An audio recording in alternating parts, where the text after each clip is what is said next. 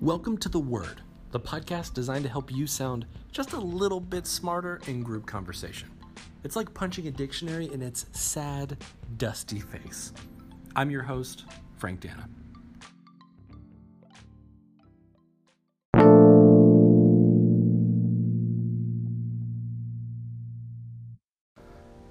Today's word, tire.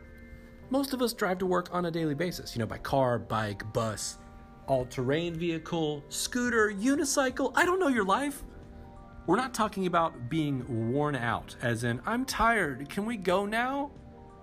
I'm talking about tires, as in the things attached to your car. You know those things that pop at the most inopportune times?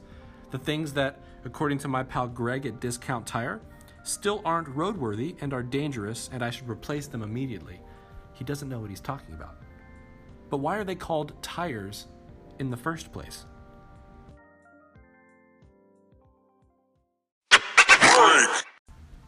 Okay, so here's the short answer. In the late 15th century, the British would attach iron plates around the rim of carriage wheels, and they gave these wheel coverings a name tire, a short form of attire, from the idea that a wheel with a tire is a dressed wheel. It's clothing for wheels. That's why we call it a tire. Get it?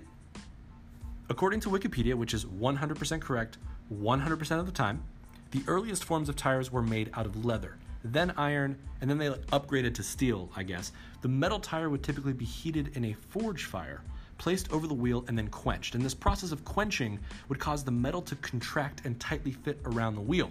And the person who did this was known as a wheelwright. I guess because they had to get the wheel right. I don't know.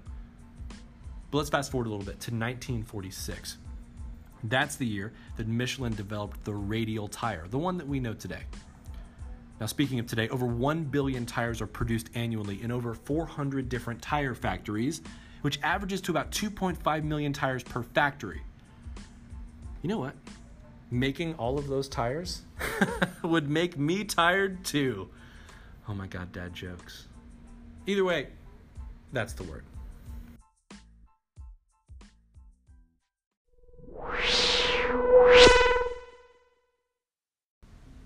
Thank you so much for listening to this podcast. It's been about a year or so since I posted my last one, and that was when I was stranded in Utah while my family was stuck in the middle of Houston during Hurricane Harvey. It was crazy, but since then I've just been incredibly busy.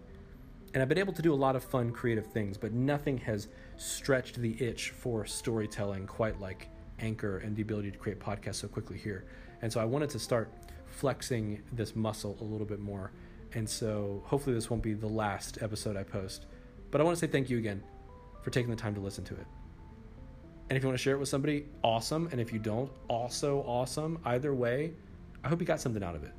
That's the goal, is to surprise and delight. Talk to you soon.